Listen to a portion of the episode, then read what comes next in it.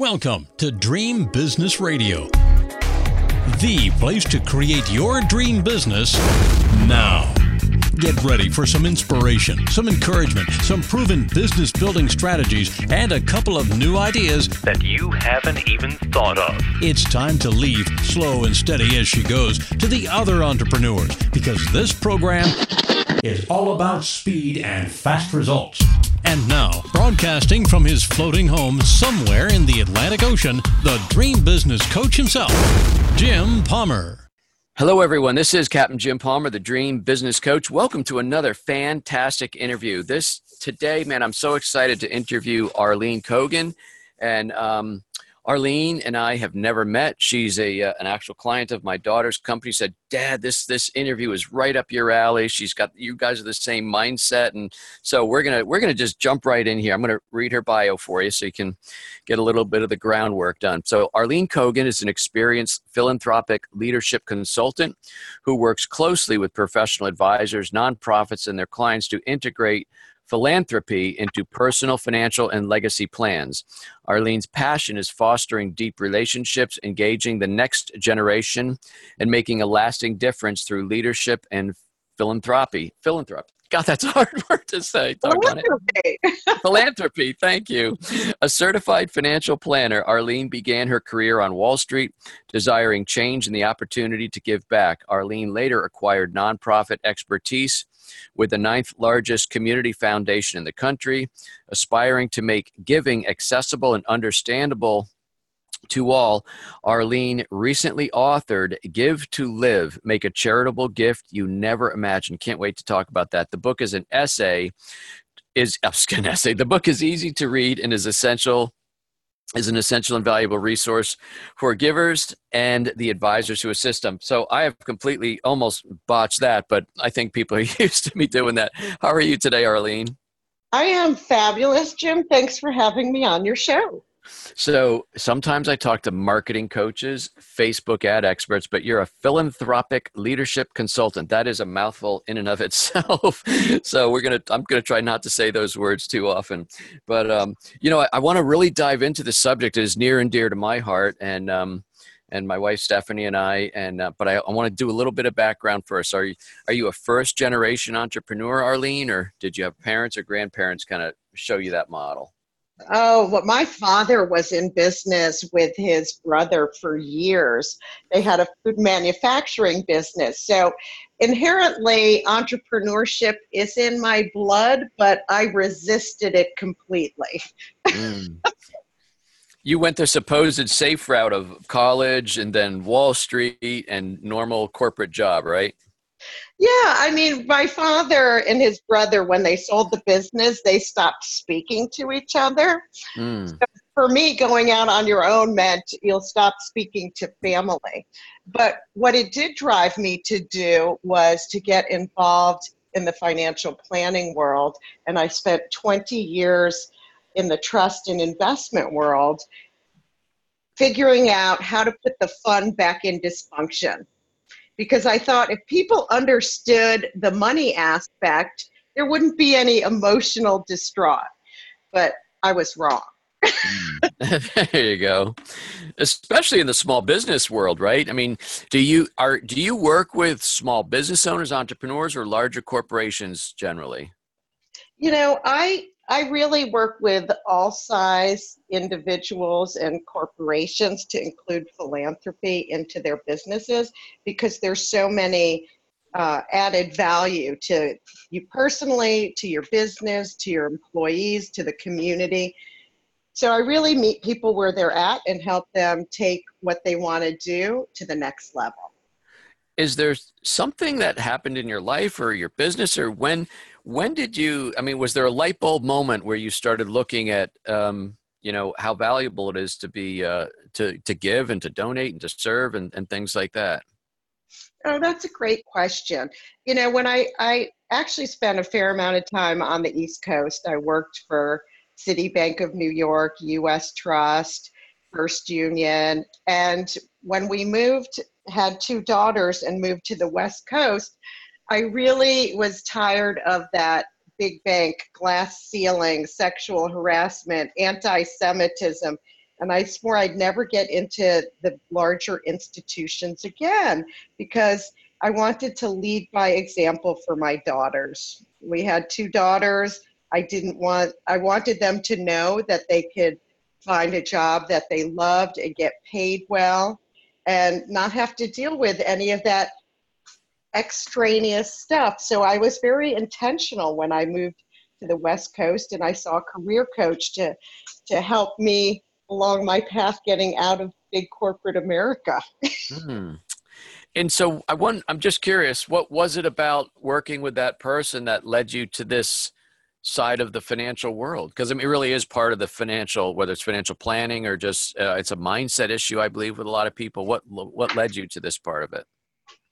Um, well, basically, I spent a fair amount of time assessing the jobs I had and doing a lot of work on myself and learning what mattered to me. And at the end of this career coach experience, everything pointed to philanthropy and benevolence. And I looked mm. at my career coach, Jim, and I said, You have got to be kidding me. How I want my money back, right? well, how do I make money working for a charity? I mean, I was on Wall Street helping people get make money. And to me, the whole thought of going into nonprofit world was you can't make money at it. so yeah. I, spent, I spent five years with two local uh, banks here and then was able to find a position with the largest nonprofit in the state of Oregon and the ninth largest community foundation, which, you know, just based on size, they had a better uh, salary base than most nonprofits. Yeah. So, um, Arlene, you know, f- philanthropy and, um, you know, incorporating a giving, serving model into a business it's really not the first thing or the second or even the 10th thing a lot of business owners think about. I mean, when you start a business, you're certainly in cash flow mode or survival mode. You're trying to get past the week to week and month to month, and then you start getting somewhere, you start growing and investing.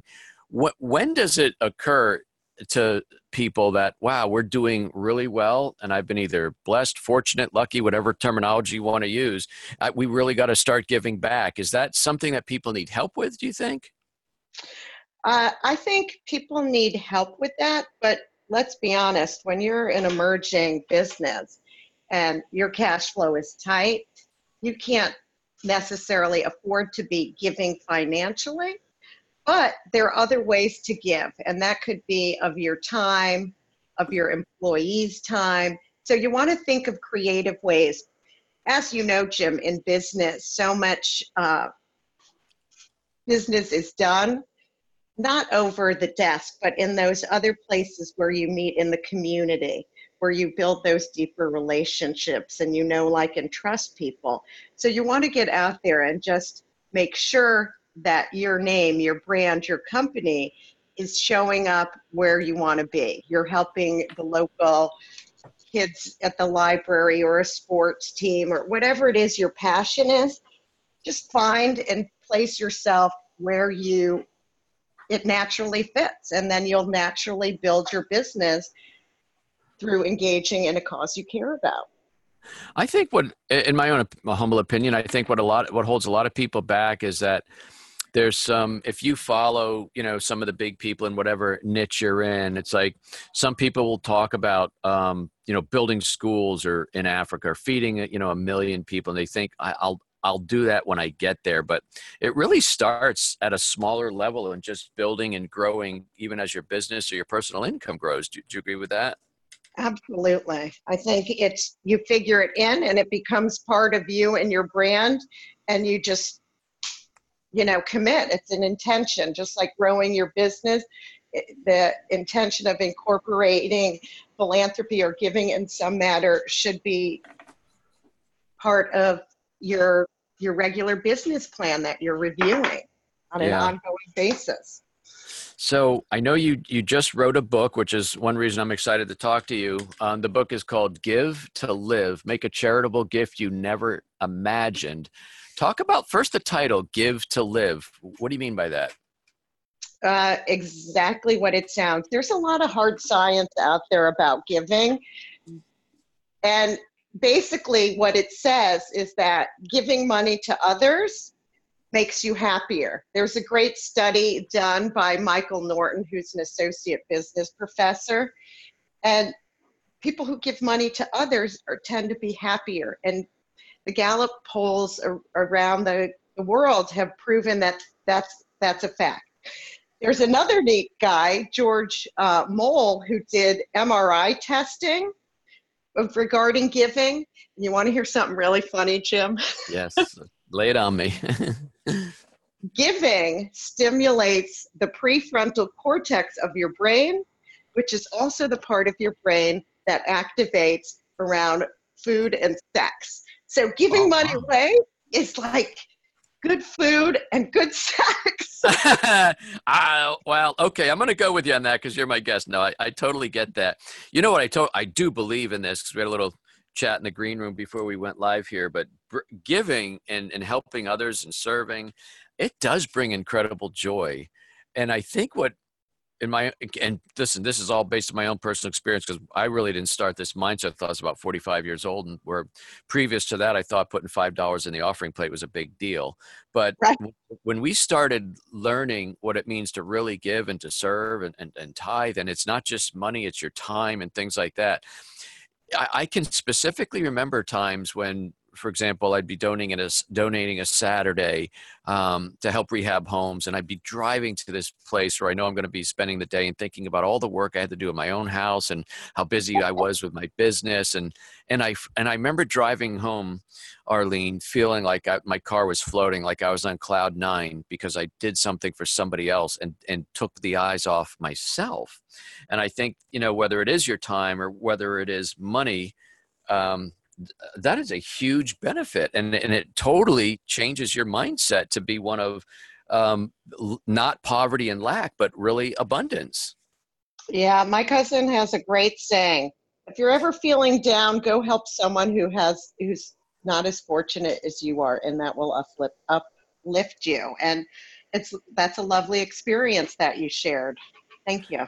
Yeah um, i call that hashtag perspective if one of my clients is like really really down jim i need a quick cast of exercise first thing i want you to do is go serve in a soup kitchen this weekend or go do anything Yeah. and, and realize no matter where you are, you are so much better off than other people. And that's going to be the first thing that's going to help you grow. But anyway, give to live, make a charitable gift you never imagined. Tell us a little bit about the book and, and why you wrote it.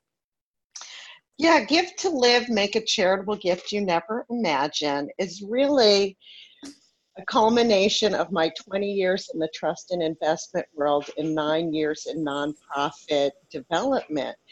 What I experienced when I was in the trust world, so many people are frozen to incorporate philanthropy or giving into their plans because they have a family situation that appears insurmountable. They have a child who failed to launch, uh, a disabled child, a sick loved one they have to care for, so they just freeze. And at the Community Foundation, all of a sudden I learned all these great tools and ways that you could support that loved one and give money to charity. So it became a win win situation. I found that many uh, advisors kind of lacked incorporating philanthropy into their conversations frequently. So this book was really derived to bridge the gap between people who want to find purpose and give and the advisor who's not always on top of the conversation. So the advisor can hand the book to their client and say, hey, are you interested? Here's some great ideas and thoughts. And for an individual or a business owner, they can look and say, wow, I have a situation similar to this. Maybe I can include philanthropy as well. You know, it's interesting to me, and so just this is only slightly off topic, but I wonder why financial plan advisors, CPAs, things like that don't normally, because I agree with you, they don't normally incorporate that into your average conversation around your balance sheet, profit loss, whatever your tax situation. Do you think they either don't think it's the normal part of business, or it's kind of it's kind of going into the personal zone, or any any thoughts on that? Yeah, well, there are a couple of reasons why it happens. one in any profession, whether it be your accounting, your attorney, you're an advi- financial advisor. Uh, philanthropy may be a chapter in a book in one of your courses of the overall certification that you're getting. So there's not a big focus on it. Number two is a lot of wealth managers think if I help my client, if I my clients give money away, I'm losing assets under management. But in reality, uh, there's a, tr- a study that U.S. Trust came out with a number of years ago. The reality is that advisors who incorporate philanthropy into their practices have a higher retention of heirs of the next generation when their clients pass away. So they really need to find out this information because they're not aware of it and they're not aware of how to incorporate the philanthropic conversation giving into the, the practice where it will benefit them. What are um, what are some of the other benefits, Arlene, of incorporating the phil- philanthropic mindset and actual practice into into a into somebody's business and and i'm still i don't know if i'm struggling with but is it is it still is it the business that's making donations or is it the profits the business generates that allows the owner to donate or i mean there there's really two different things right yeah there's corporate giving you know what mm-hmm. are you doing for your business is your business uh, supporting local nonprofits? Are you encouraging your employees to do a day of service together? Do you do matching uh, gift money if they make a donation to a nonprofit? Do you have your own foundation? So that's all on the business side, which is all great for your for your branding, for who you are in your community. It elevates you. But there's also the personal side as well of giving and volunteering. So there are really two aspects to, to the giving. And it really boils down to, you know, personal satisfaction, fulfillment, self actualization, being bigger than yourself. That gives us our joy and helps us uh, make a difference in the world. What was some What was some of your other experiences, Arlene, about transitioning from a you know a, a, a career in the investment world on Wall Street to where you are now as a, as a ph- philanthropy and and charity charity consultant? Um, you, you have to embrace the change. Each each position has been very different. Um, but very welcoming and opening. And I really find that uh, people want it want this information and it's like any business. You show up you do what you have to do and and you'll be successful. I've just been blessed to uh, fortunate enough to push myself along the way to say i i want to make uh, my life better. I want to show other people how to do that. And you know it's been some tough work along the way but it's so rewarding in the end how do you integrate your, your expertise and experience in wealth management to philanthropy?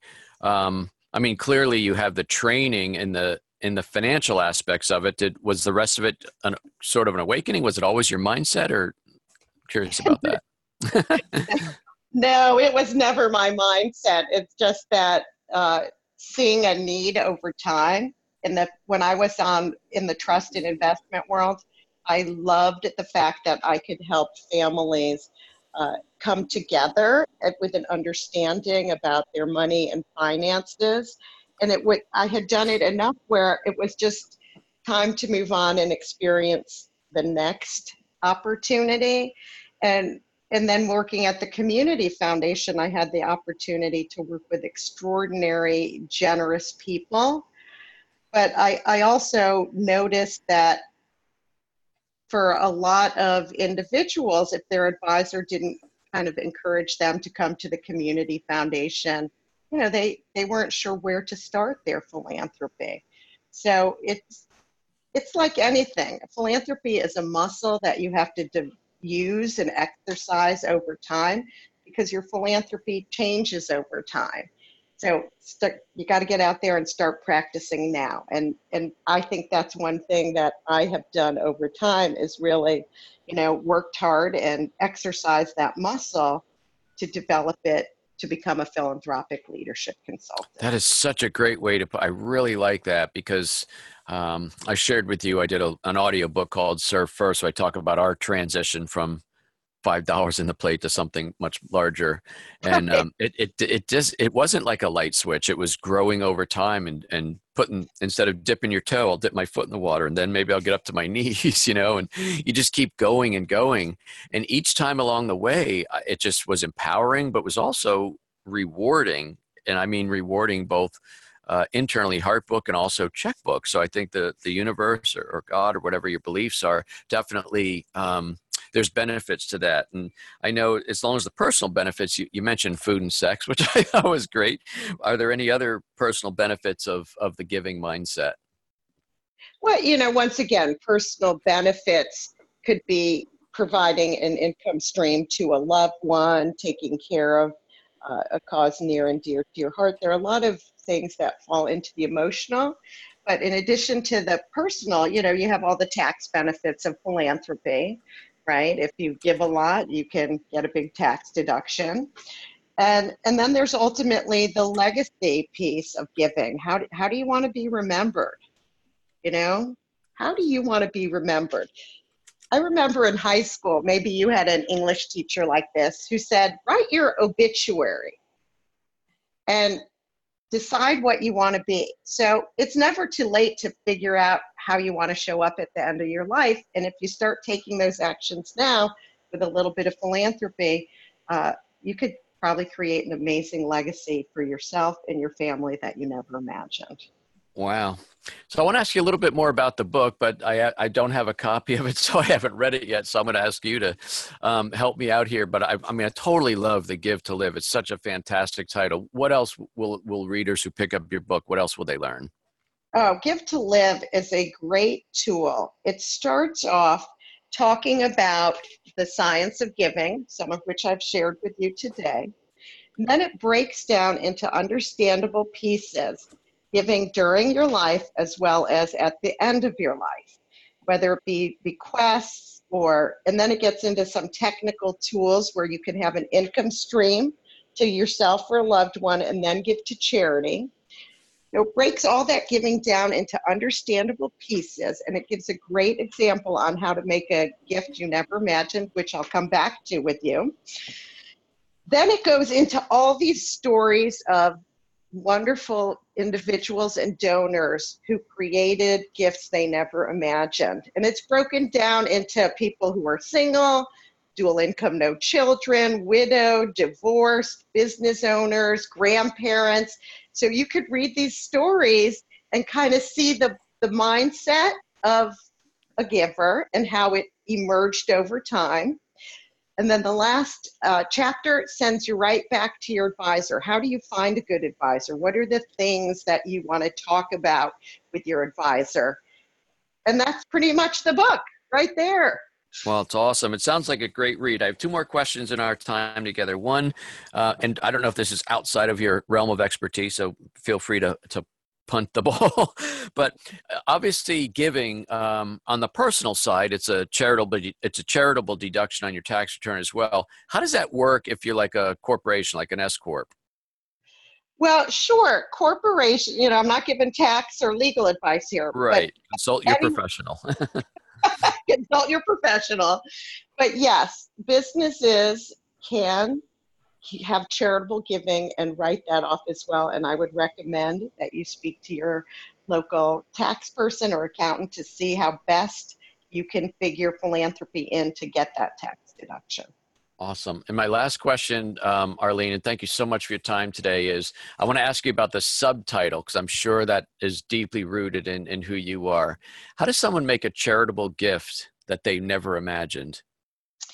You know, it, there's a real simple formula. Jim, do you have a charity that you give at least a $100 to each year?